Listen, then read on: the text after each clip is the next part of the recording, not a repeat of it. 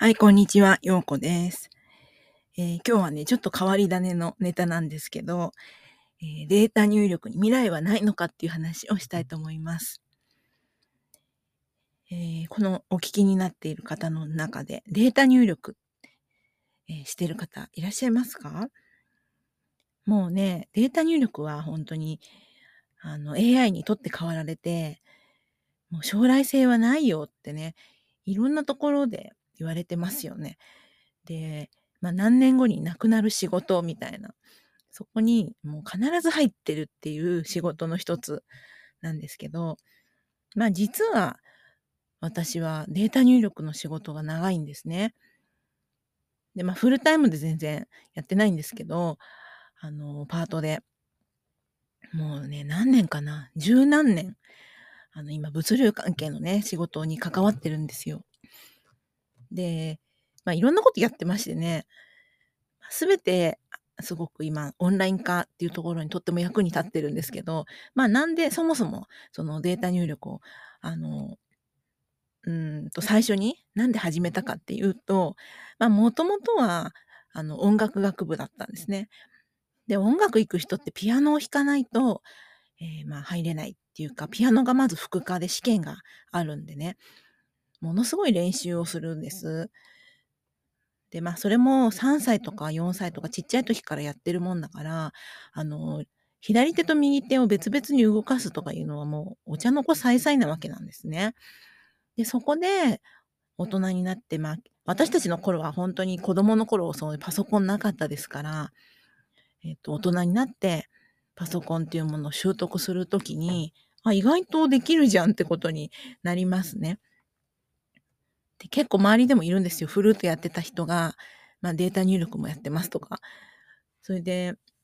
まあ、フルートの人もね、ピアノをあの学ぶわけだから、そういうわけなんですけど、それで私も20代でしたかね、最初やってみたのが。で、データ入力っていうのを知って、まあそこはね、すごくこう面白かったんですよ。意外とみんなできないっていうか、その一つのことに集中するとか、同じ作業をずっとやるってやっぱ嫌な人も多いんですね。それはまあ向き不向きがあって。で、私そんなにこう、一つのデータ入力ずっとやるって嫌じゃないし、むしろこう集中できて、あの、好きな方なんでね。まあ、そんなことで続いてきたっていうのが、まあ最初のそのデータ入力との出会いなんですけど、で、まあ時代は移り変わって、まあパソコンがどんどん進化して、えー、今ね、もう何でもチャット GPT に聞くとかね、あの、AI にやってもらうみたいな未来が見えてきたんですけれども、それでまあデータ入力っていうものがなくなるのかっていうことなんだけど、いやいやまだね、あの、すごく生き残ってる仕事なんですよ、実は。なんと、会社によってはですね、まだファックスというものが、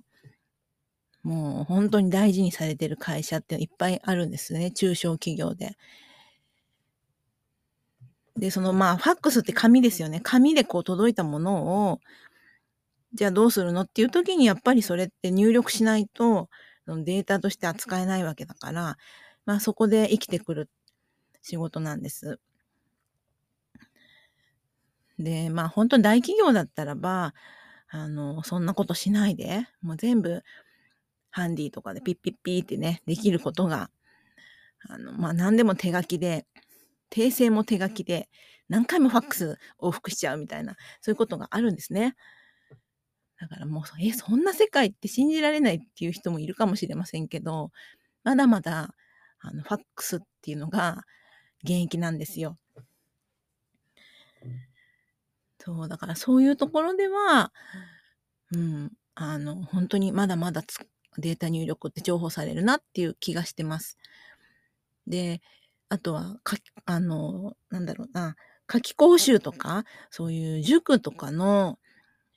申し込みで、こう書く、なんかあるじゃないですか、申し込み。で、それも、えー、誰かが入力してるんですね。まあそういう仕事もやったことありますけれども、手書きを、データ化するとか、そのファックスをデータ化するとかね、そういう時に何かに読み込ませてピピってできればいいんですけど、まあそこまでまだ進化してないっていうところではやっぱ手っていうのが一番早いなと。で、あと最近ですね、すごく役に立ったのが、あの海外通販のお手伝いもちょっとしてるんですね。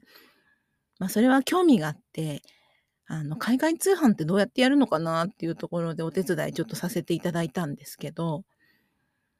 やっぱりこう、スピード、その情報を登録していくとか、リサーチするとか、そういう時のスピードとか正確さっていうのは、まあ、時給に直結していくわけなんですけれども、まあ、早い方がいいんですよ。早くて正確っていう。まあ、そこに本当に今までの経験が役に立ったなっていう気がしています。で、まあ皆さんね、データ入力なんか何が面白いのって言うかもしれませんけど、まあじゃあデータ入力の面白さも語っちゃおうかな。私はすごい面白いと思ってて、ある一定時間経つと、フロー状態に入るんですね。あの、手は勝手に動いていて、まあ、もちろん間違えないようにこう注意を払いながら打ってるんですけど、あの、その時に、なんかひらめいたりとか、新しい発想が出てきたりっていうことが、まあ、頻繁にありますね。で、なんだろう、本当にこうバーっと、本当何百件も打つんで、バーっと打ちながら、頭は別のことを考えてはないんだけど、別のとこにちょっと行ってたりするんですよ。うん。でもそういう時の方が、あの、入力を間違ってなかったり、いい状態で入ってたりっていうことがあって不思議なんですけれども、まあ、それが一つ私のデータ入力っていうものの好きなところです。で、いろんなとこで働いてみたんですけれど、なんだろう、こう、機械のようにガタガタガタガタと全員でバーッとやって、はい、休憩。またバーッとやって、はい、休憩っていうところもあれば、あの、まあ、喋りながらやってるところもあれば、まあ、いろんな形態でデータ入力っていうものが、あの、会社でね、いろんな状態でやられてますけども、まあ、いずれにせよ、その集中するってことはすごく共通していて、こう、手を動かすっていうのと頭ってやっぱりつながってると思うんですよね。なんかこうね、うん、いろんな脳波が使われてるような気が勝手にしてます。うん。で、私の中で似てるのはウォーキングです。朝、朝ウォーキングしてるんですけど、ウォーキングの時も、まっすぐ前を向いて歩いてるとフロー状態に入って、で、またなんかひらめくんですよ。足はちゃんと前を進んでいて、体も前進してるんだけど、なんか別のことを頭考えてたりするんですね。それに似てるなっていうので、共通したものをね、感じます。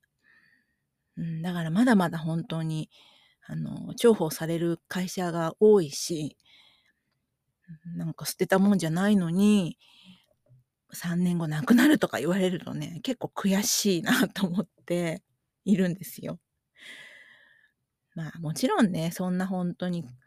主流の仕事ではないというか、なくてもいいような仕事かもしれないんですけど、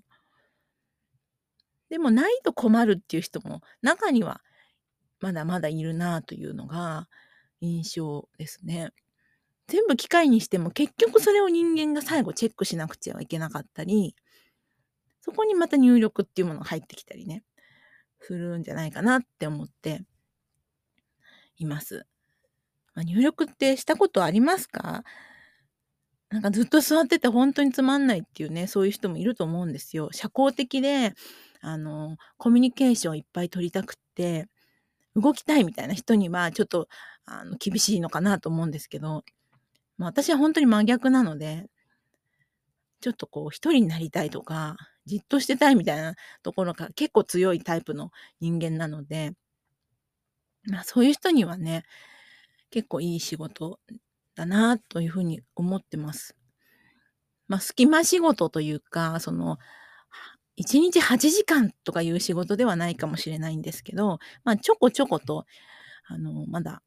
全然必要とされているので、まあ、もしね、仕事探してるって方は、あの、まあ、性格的に向いていればデータ入力もおすすめだなと、個人的には思っています。